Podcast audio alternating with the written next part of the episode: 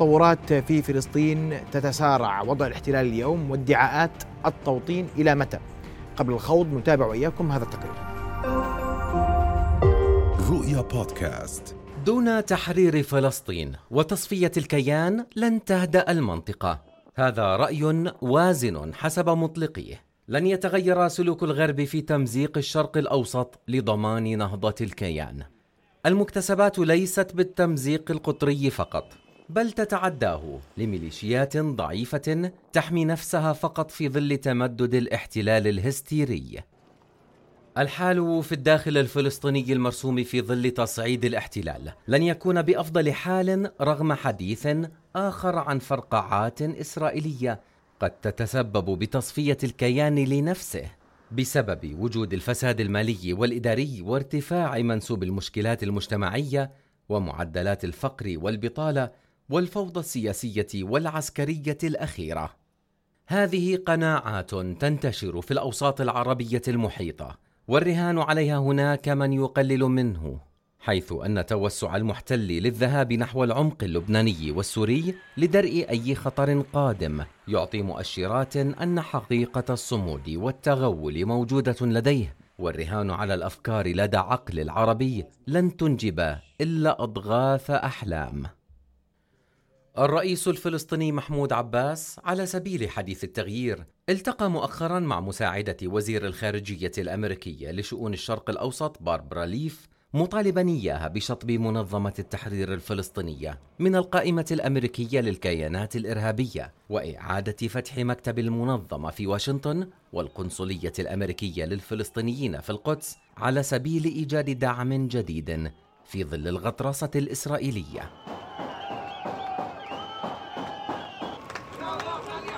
لكن جدل الاعتراف أيضا بإعادة فتح القنصلية الأمريكية في القدس الشرقية واعتراض الاحتلال على ذلك. يحسب في إطار الموقف الأمريكي المتغير وأنه لصالح الفلسطينيين. الحديث في إطار التصفية للمحتل والحرية لفلسطين ضرب خيال. لكنه وارد حسب مطلقيه. وتحويله لمنطق علمي يرد أحيانا حسب متابعة مراقبين واعتبارهم أن الدعم العالمي وتغير السياسة العامة في الشرق الأوسط غير من قواعد اللعبة وأن الصدام الإسرائيلي مع المحيط وارد بقوة وأن الثأر الفلسطيني من الداخل وارد بقوة أيضا. هدفنا هو الخلاص من الاحتلال على أساس قرارات الشرعية الدولية. هذا حديث مكرر للساسة في العالم المؤازر لفلسطين والتغيرات الواقعة حسب رأي متابعين يجب استغلالها لتحقيق ذلك.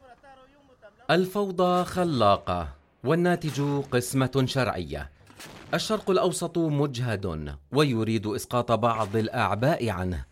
وإعادة التشكيل يجب لفلسطين أن يكون منها نصيب.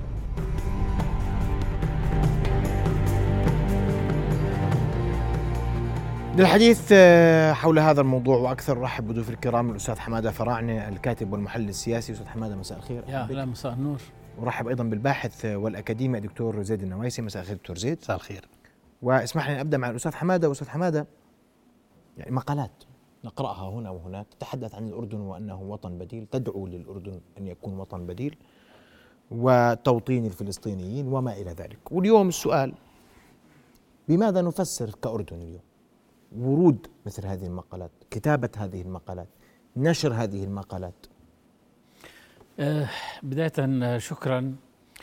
الحقيقة سواء كان هذه المقالات آه، دوافعها شخصية يعني لأشخاص عندهم وجهات نظر أو أن هنالك دوافع إقليمية منظمة منهجية آه، تجد في هذا الشخص أو ذاك الفرصة للتعبير يعني عن آه، آه، هذه الاندفاعات من قبل هذه الأطراف الإقليمية. بصرف النظر لأن هنالك من يقول أن هذا وجهة نظر شخصية وهناك من يقول هذا عمل منظم إلى آخره. لكن طالما أن هنالك مؤسسات إعلامية رفيعة المستوى تسمح لوجهة النظر هاي فبيكون المسألة ليست مقتصرة على وجهة نظر يعني شخصية بل قد يكون هنالك قد يكون هنالك يعني آه، بالونات اختبار. ولكن أن يكون الأردن دائما في مركز الاهتمام الحقيقة في هناك سببين جوهريين. السبب الأول إيجابي. يجب أن نتباهى أن الأردن في موقع الاستهداف لأن الأردن بإمكانياته المتواضعة وفي ظل المناخ آه، آه، الإقليمي يشكل رأس حربة سياسية في دعم الموقف الفلسطيني وفي رفض البرنامج الإسرائيلي الأمريكي على الرغم من علاقاتنا الاستراتيجية مع الولايات المتحدة الأمريكية على الرغم من معاهدة السلام الأردنية الإسرائيلية ولكن رغم وجود الاتفاق الاستراتيجي مع واشنطن والمعاهدة مع مع تل أبيب ولكن الهامش الواسع الذي يتمسك به الأردن أن مصالحه الوطنية هي الأساس نعم. وبالتالي يعني حينما نتذكر حتى في عهد ترامب ربما تكون العلاقات الأردنية الأمريكية الآن في عهد بايدن نسبيا أفضل أحسن إلى آخره. ولكن في عهد ترامب المتطرف آه، المؤيد لأكثر الاتجاهات الإسرائيلية تطرفا الأردن شكل رأس حربه في رفض الموقف الأمريكي مرتين. المرة الأولى حينما أعلن ب 6 12 2017 أن القدس الموحدة عاصمة للمستعمرة الإسرائيلية. والمرة الثانية حينما أعلن مع نتنياهو في في في 28 واحد 2020 صفقة القرن. الأردن نعم شكل رأس حرب سياسية في دعم الموقف الفلسطيني الرافض للموقفين وفي رفض الموقف الأمريكي. إذا السبب الأول هو أن الأردن يتمسك بمصالحه الوطنية أولا. وبالتالي الأردن حينما يدافع عن فلسطين ويستبسل في الدفاع عن فلسطين دعني أقول يعني جملة بين قوسين ليس محبة بالفلسطينيين. ولكن للدفاع عن المصالح الوطنية الأمنية الأردنية أولا. ومن ثم لعلينا واجب يعني وطني وقومي في دعم وإسناد الشعب الفلسطيني من أجل مسألتين، اولا لأن تبقى القضية الفلسطينية على أرض فلسطين في الحضن الإسرائيلي، هم الذين يجب أن يتحملوا مسؤولية حل المشكلة الفلسطينية وليس رميها خارج فلسطين وخصوصا على الأردن. وإذا والمسألة الثانية دعم النضال الفلسطيني من أجل انتزاع آه، آه، حقوقه على ارضه الوطنيه. ولذلك هذا الموقف الأردني الواضح الذي لا يحتاج طيب. لكثير من التدقيق إذا المسألة الأولى هو الموقف الأردني الشجاع الواضح في هذا المجال. العامل الثاني مع الأسف أننا نختلف مع بعض الأطراف الإقليمية ويعني طوال الربيع العربي آه، يعني الأردن رفض وبكل وضوح وبكل شجاعة ونتباهى رفض أن يذهب آه، آه، إلى ليبيا إلى العراق إلى سوريا إلى اليمن لأن يكون شريك يعني في هذه المسألة. ولذلك اختلفنا مع الأطراف الإقليمية كما اختلفنا سابقا ويجب أن نتباهى ونعتز في ذلك حينما آه، آه، كانت الحرب على العراق والملك حسين قال وأنا كنت مع الملك حسين في إحدى جولاته يعني في في القمة الرباعية في 4 12 سنة 90 قال إنه لن نذهب للمشاركة في ذبح العراق وبالتالي رفضنا الذهاب إلى حفر الباطن ولذلك يعني في حفر الباطن لما كانت كل الأطراف الإقليمية الولايات المتحدة أوروبا الأردن البلد المحافظ بين قوسين رفض أن يذهب إلى حفر الباطن مع أن دول يعني مثل مصر وسوريا ذهبت وشاركت في حفر الباطن لذلك الحقيقة هذا سبب جوهري في في نعم. في في هذا الاستهداف من قبل الاطراف يعني للأردن. دكتور جد أسمع وجهة نظرك واليوم البعض البعض يصف إن الموقف الأردني الداعم لفلسطين يدفع بعض الأطراف للدفع بتوطين الفلسطينيين في الأردن. شكرا. يعني اولا يعني ما يطرح الحقيقة يعني سواء عبر مقالات أو عبر تسريبات ليس جديدا. هذا موجود في يعني عقيدة الاحتلال منذ زمن بعيد يمكن فهمه في السياق الإسرائيلي. يعني بعد هزيمة حزيران طرح مشروع إيجال ألون الذي يتضمن إلحاق جزء من الأراضي الفلسطينية المحتلة والسكان أيضا بالأردن. وفي الأربعة وسبعين حتى حزب الليكود يعني كان ينطلق من هذه الفكرة الأساسية التي تسعى لإنجاز تسوية للقضية التي ينظر لها الإسرائيليين على أنها قضية الشعب الفلسطيني بمعنى السكان. وبالتالي يعني لكن فشلت هذه المخططات. نعم. والأردن استجاب سنة 1974 للعرب وللفلسطينيين في الاعتراف بمنظمة التحرير الفلسطيني وممثل شرعي وحيد للشعب الفلسطيني. وعبر مسيرة هذا الصراع لم تغب هذه المشاريع التي تسعى لإنجاز تسوية على حساب الأردن. يمكن فهمها عندما تطرح من الإسرائيليين ولكن في السنوات الأخيرة بدأ يتم طرحها آه، من أطراف آه، ربما هم أشخاص ولكن يملكوا حيثيا ما يعني سواء دفع إقليمي أو تبني آه، غربي. المقال الذي صدر قبل أيام يعني يتحدث ب يعني رغبة كبيرة بحل المأزق الإسرائيلي على حساب الأردن بأي طريقة بل إنه يحرض اللاجئين الفلسطينيين بأنه فكرة حق العودة عليكم أن تتناسوها لأن هذه الأطراف تحديدا الأردن لبنان سوريا تطرح هذا الأمر وتحاول إقناعكم فيه حتى يعني تتحلل من من مسؤولياتها. نحوكم أيضا قبل أشهر مقال في الفورن بوليسي لشخصية رجل أعمال فلسطيني. بالعكس يعني هذا تطوع بأن يلحق المستوطنين في الدولة الجديدة بحيث أيضا يضيف عبء جديد على الأردن. آه، أعتقد أن الموقف الأردني محسوم. في هذه المسألة وجلالة الملك تحدث أكثر من مرة إنه مهما كانت المغريات ومهما كانت التهديدات لا يمكن أن يكون هناك أي آه، إنجاز تسوية على حساب آه، الأردن.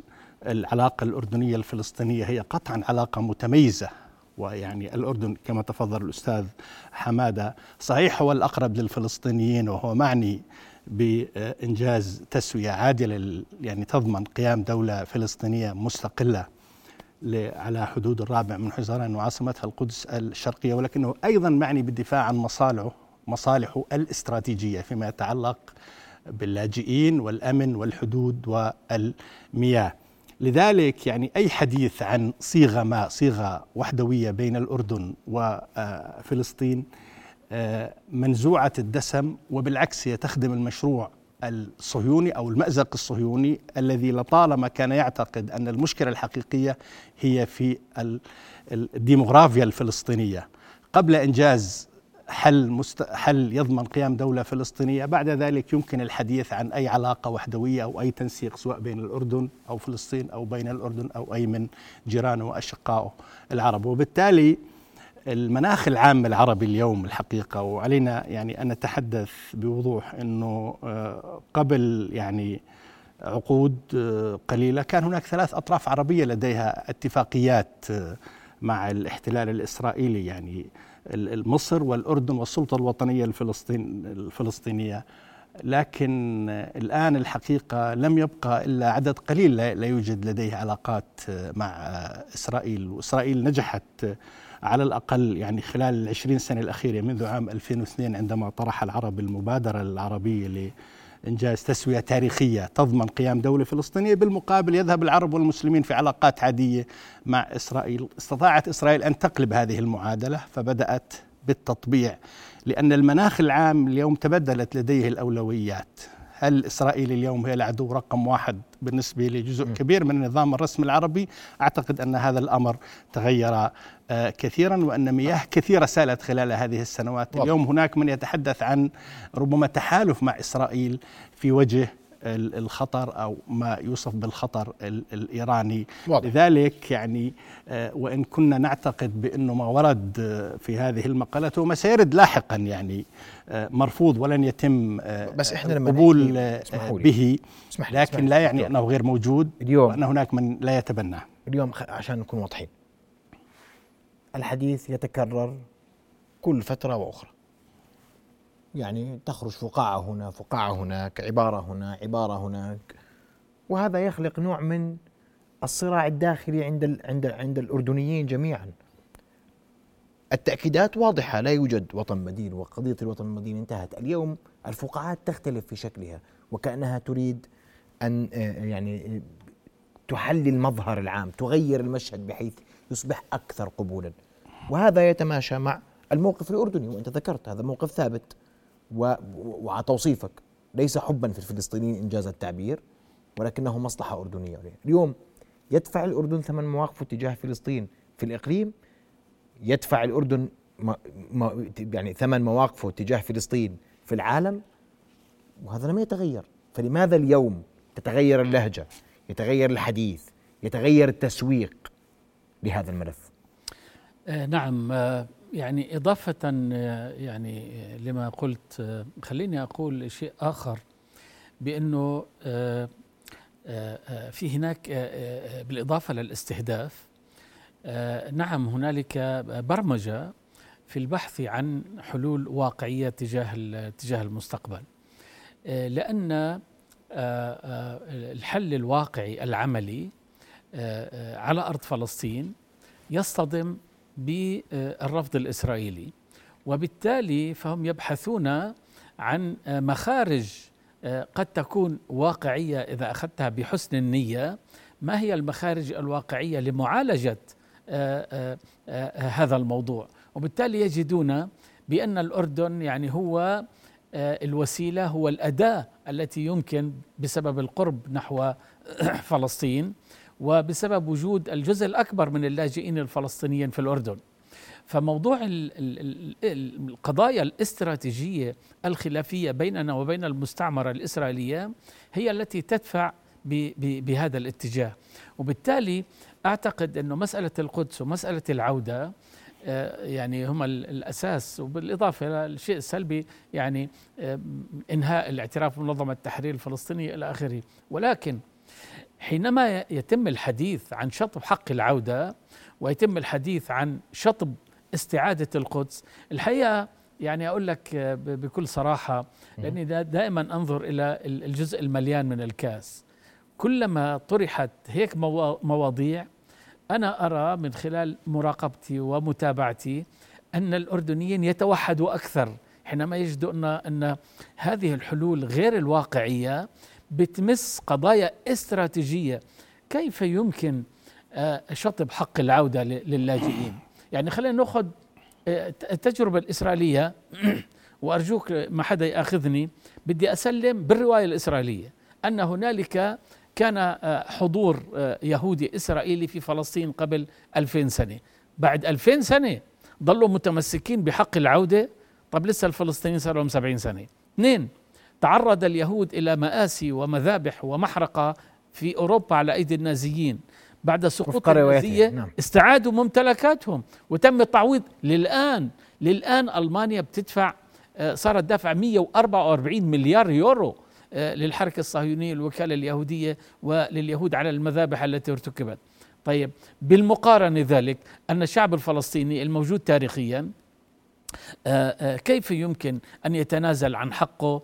بست يعني يعني والدي ووالدتي يعني ربوني بأنه هذا بيتنا.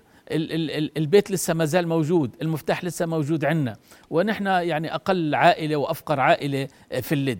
فكيف يمكن يعني التنازل عن هاي المسألة؟ وبالمجان. لذلك آه، آه، أن ما يطرح آه، الحقيقة بيستفز الأردنيين لأنه بمس يعني وطنيتهم أردنيتهم. يعني أنت صحيح أنت وأخوك أشقاء. ولكن من يقبل أن أن يخرج من بيته أو أن يأتي شقيقه ابن أمه وأبوه يسكن في بيته على حساب زوجته وأولاده؟ هذا بالمعنى القريب العائلي اللي يعني أنت يجب أن تتحمل المسؤولية. يعني إذا كان شقيقك فقير أه تساعده. بس مش بتسكنه في بيتك.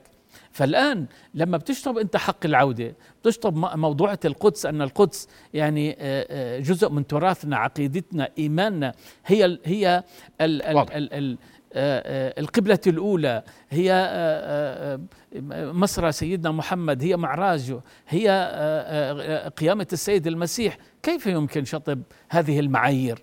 لذلك أعتقد أن هذه الأطروحات تستفز الأردنيين وبتنشط يعني حالة الصمت أو السكون أو طغيان المعايير السلبية نعم. حول المسألة الفلسطينية. سأعود لك دكتور زيد وأنا أيضا لأنه هو المحورين الأول والثاني مرتبطان ببعضهما البعض خصوصا مع تبادل الاتهامات وتبادل التهديدات إن صح التعبير بين الاحتلال ولبنان تحديدا حزب الله اللبناني وأيضا سندخل في هذا الجانب بعد فاصل قصير سنواصل الحديث في الجانبين الجانب الفلسطيني والتهديد أو أو العبارات التي يتم تداولها هنا وهناك وأيضا قضية التهديد للبنان. فاصل ومن ثم نواصل ابقوا معنا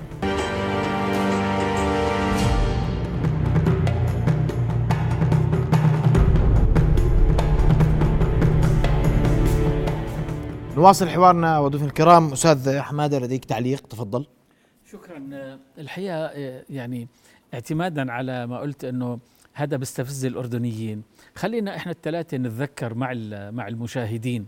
يعني حينما وقعت معاهدة السلام الاردنيه الإسرائيلية عام 94 ربما الأحزاب السياسية بعض الأطراف كانت معارضة إلى آخره إلى آخره. الآن بعد كم سنة؟ آه المعاهدة. 28 عام. قديش؟ 28 28 تجد أردني واحد واحد في الريف في البادية في المخيمات في المدن مع المستعمرة الإسرائيلية؟ اطلاقا. اطلاقا. يعني بعد 28 سنة من علاقاتك مع المستعمرة الإسرائيلية تجد الانحيازات الأردنية الواضحة باتجاهين مع الشعب الفلسطيني وضد المستعمرة الإسرائيلية. نعم تماما. أستاذ دكتور دكتور زيد عفوا قبل ما أرجع لك اسمح لي أن أرحب بالمحلل السياسي الأستاذ عمر رحال معنا مباشرة من فلسطين المحتلة. أستاذ عمر مساء الخير أهلا بك في نبض البلد. مساء الخير لك ولضيوفك الكرام ولجميع المشاهدين. أستاذ عمر يعني حتى نكون عن, أيضا من الداخل الفلسطيني. هنا الحديث الذي يخرج بين تارة وأخرى عن توطين الفلسطينيين الوطن البديل. كيف يقرأه الفلسطينيون بعجالة إن تكرمت؟ شكرا جزيلا. يعني هذا موضوع وراء ظهورنا بالنسبة لنا كفلسطينيين. الأردن بالنسبة لنا آه، ليس حديقة خلفية. الأردن هو العمق الاستراتيجي بالنسبة لنا كفلسطينيين وهو الرئة الأخرى التي نتنفس بها. هكذا نتعامل مع الأردن. لا يوجد فلسطيني واحد يتعامل مع هذا الموضوع على محمل الجد أو أنه ينظر للأردن على أنه وطن بديل. الأردن للأردنيين بطبيعة الحال ونحن كفلسطينيين نقدر عليا تاريخيا المواقف الأردنية المبدئية اتجاه قضيتنا وإذا شئت يعني آه، أمام كل بلدة فلسطينية ومدينة فلسطينية هناك أضرحة لشهداء الجيش العربي الأردني. وبالتالي نحن نتعامل على أننا يعني على أنه هناك وحدة مصير ووحدة آه، دم ويعني علاقات تاريخية خاصة تكون مختلفة عن بعض الدول العربية. هكذا يعني ننظر وهكذا هي العلاقة. وبالتالي نحن على ثقة بأن الأردن ملكا شعبا وحكومة يبادلون نفس الموقف ونفس الرأي والمواقف الأردنية تجاه قضيتنا هي مواقف ثابتة. وبالتالي عندما تخرج تصريحات من هنا أو هناك سواء لكتبة أو كتاب عرب أو لكتاب أجانب هذا لا يعدو عن يعني ضرب الرماد بالعيون وفي أحسن تقدير لجس النبض في الشارع الفلسطيني والأردني ولكن أنا أعتقد مرة أخرى جازما بأن المواقف الشعبية والرسمية واضحة صريحة أن هناك دولة فلسطينية على التراب الوطني الفلسطيني بحدود الرابع من حزيران بعاصمتها القدس.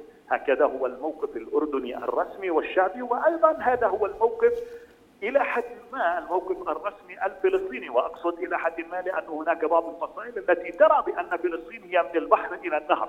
ولكن نعم. رسميا أو أقصد هنا السلطة الوطنية الفلسطينية تتحدث عن على حدود الرابع من فزيران 67 وبالتالي يعني شعبيا ورسميا هناك موقفا واحدا موحدا وبالتالي مرة أخرى موضوع الحديث عن الوطن البديل لا يعنينا كفلسطينيين وكأردنيين لأنه أيضا قرارات الشرعية الدولية تؤكد بأن للفلسطينيين حق في فلسطين وعلى ترابهم الوطني وبالتالي لا يمكن بأي حال من الأحوال أن يتم تجاوز يعني هذا البعد واضح. القانوني فما بالك إذا كان هناك بعدا تاريخيا لوجودنا على أرضنا. نعم أشكرك كل الشكر المحلل السياسي دكتور عمر رحال كنت مباشرة معنا من فلسطين.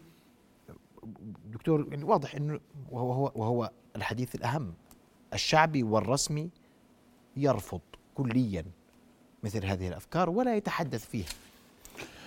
سيدي الأردن يعني آه، على الصعيد الرسمي والشعبي بلد مستقر وحسم خياراته منذ زمن طويل. وإذا عدنا إلى التاريخ على الأقل منذ يعني قيام النكبة الفلسطينية وبعد هزيمة حزيران كل هذه المشاريع فشلت بالرغم من انه الظرف لم يكن دائما في صالح الأردن حتى الإقليم. لأن الأردن ليس دولة هشة. الأردن حدد خياراته وحسم أمره بدعم الشعب الفلسطيني الدعم المطلق. وعلينا أن نتذكر خلال الأزمة الأخيرة سواء هذا العام أو العام الماضي فيما يتعلق بالمسجد الأقصى ومحاولة المستوطنين المتطرفين السيطرة عليه. دور الأردني كان واضح. والتحرك الأردني اللي عبر عنه جلالة الملك مؤسسات الدولة نجحت في على الأقل الحلول دون مزيد من التوسع الإسرائيلي. الأهم من ذلك أنا اليوم بدي أتوقف عند الشارع الفلسطيني الشعب الفلسطيني الذي ولد بعد أوسلو عمره اليوم 29 سنة والذي ولد بعد الانتفاضة الثانية عمره 22 سنة. هؤلاء هم الذين يقودون المقاومة ضد الاحتلال حجم التمسك داخل في الداخل الفلسطيني والفهم العميق لطبيعة المشروع الاستيطاني الصهيوني الذي يريد بأي صيغة من الصيغ أن ينهي هذه القضية ويحولها إلى قضية شعب. آه، يتم تهجيره يتم تشريده بأي طريقة من الطرق. ما زال هناك إحساس يعني النظرية التاريخية الإسرائيلية التي كانت تقوم على فكرة أن الأجداد يموتون والاباء يموتون والصغار ينسون. بالعكس اليوم التحدي الحقيقي يقود الصغار بالرغم من مأساة الوضع الداخلي الفلسطيني السياسي وحالة نعم. الانقسام الفلسطيني التي تعطي آه، ذريعة كبيرة. وبالتالي لا يوجد حواضن لهذا المشروع بالرغم من خطورته إنه اليوم ربما يكون لديه روافع إقليمية ودولية. يعني ال- الذين يكتبوا المقالات لا يقدحوا من رؤوسهم كما يقال. ولكن خطورته أيضا بإنه من يتبنى هذا الطرح ليس فقط الإسرائيليين. هناك اليوم بعض للأسف ما يمكن وصفهم بالمحسوبين على وهم فئة قليلة على كل حال لا تعبر عن الشعب الفلسطيني الذي أيضا حسم خياراته بأنه حقه في إقامة دولة المستقلة على حدود الرابع من حزيران وعاصمتها القدس الشرقية وبعد ذلك يمكن الحديث عن أي صيغة وحدوية مع الأردن أو غير الأردن. بالمناسبة هذا المشروع طرح أيضا لإقامة وطن بديل للفلسطينيين في سيناء.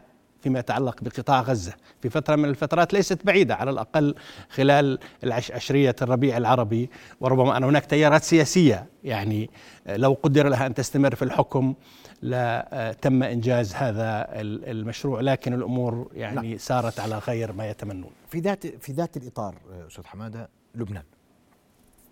ودائما الاحتلال عندما يكون في مآزق داخلية وتتصاعد الأمور داخليا.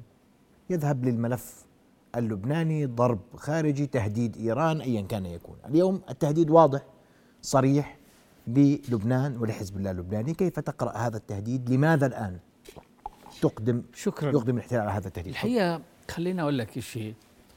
آه، آه، مع كل الاحترام والتقدير لحزب الله اللبناني هو اسرائيليا حجة للمس بأمن لبنان واستقرار لبنان وشعب آه، لبنان. كما آه، الحجة الإسرائيلية بحركة حماس أو الجهاد الإسلامي أو أي فصيل. كما كانت الحجة سابقا منظمة التحرير الفلسطينية بمجملها.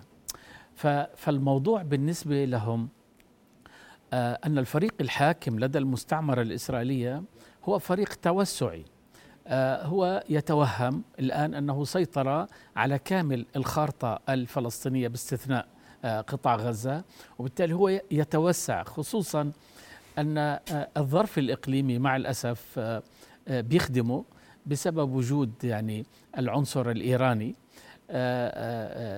وحالة التمرد السائدة في الشارع العربي في العديد من من العواصم العربية. ولذلك عداؤه للبنان هو عداؤه للشعب الفلسطيني. هو عدم توافقه مع السياسات الأردنية نحو القدس ونحو الدولة الفلسطينية ونحو الشعب الفلسطيني. وأيضا عداؤه لسوريا. أوكي؟ وعداؤه لكل الأطراف. يعني حينما تدقق بتفاصيل السياسات للأحزاب الصهيونية والآن الغالب لدى المجتمع الإسرائيلي هو الأحزاب الصهيونية المتطرفة. الآن في الكنيسة الإسرائيلي بالانتخابات التي جرت في أذار 2021 الآن في 13 حزب سياسي في الكنيسة الإسرائيلي منهم حزبين فلسطينيين القائمة الموحدة والقائمة المشتركة وفي حزبين بين قوسين يساريين وسطيين حزب العمل وحركة ميرس التسع أحزاب الباقية خمسة بالائتلاف الحكومي وأربعة في المعارضة منسجمين حول مسألتين جوهريتين تجاه فلسطين. أولا أن القدس الموحدة عاصمة للمستعمرة الإسرائيلية وثانيا أن الضفة الفلسطينية ليست فلسطينية وليست أردنية وليست محتلة. هذه يهودا والسامرة جزء من خارطة المستعمرة الإسرائيلية. وكذلك ينظرون إلى لبنان. مع الأسف العالم وخصوصا الإعلام آه، آه، آه، ينسى أو يسقط من حساباته أن المستعمرة الإسرائيلية الآن تحتل كامل خارطة فلسطين وتحتل الجولان السوري وتحتل جنوب لبنان. من يتحدث الآن عن احتلال الجولان السوري؟ لا أحد يأتي بذكر الجولان السوري. أو بجنوب لبنان كفر شوبة وكفر حمام والفريديس وهذه المناطق في جنوب لبنان. لذلك المسألة يجب أن ينظر لها من ناحية استراتيجية أن هذه المستعمرة الإسرائيلية مستعمرة توسعية وبالتالي هي تنظر إلى لبنان الآن باعتبارها خصم عدو يعملون من أجل كسر إرادته الوطنية وثانيا من أجل سلب آه، آه، حقوقه الاقتصادية المائية والآن الغاز والنفط آه، في في البحر المتوسط نعم. الآن بدأ الإنتاج الإسرائيلي في الغاز وهنالك محطة آه، يعني أوروبية موجودة لإنتاج الغاز لأوروبا. لذلك يعني يجب أن ينظر للمسألة من ناحية استراتيجية. جميل. وهذا الذي أريد أن أعيده إلى الأردن أن الأردن رغم علاقاته معاهدة السلام مع مع المستعمرة الإسرائيلية ولكنه ينظر بقلق وبخطر. أنا أتحداكم إذا في جندي أردني واحد يذكر كلمة كلمة إسرائيل. أنتقل مباشرة نستمع رأي محلل سياسي آه، آه، لبناني آه، حول هذا الموضوع. ومن ثم أسمع رأي دكتور زيد النوايسي نتابع سوية.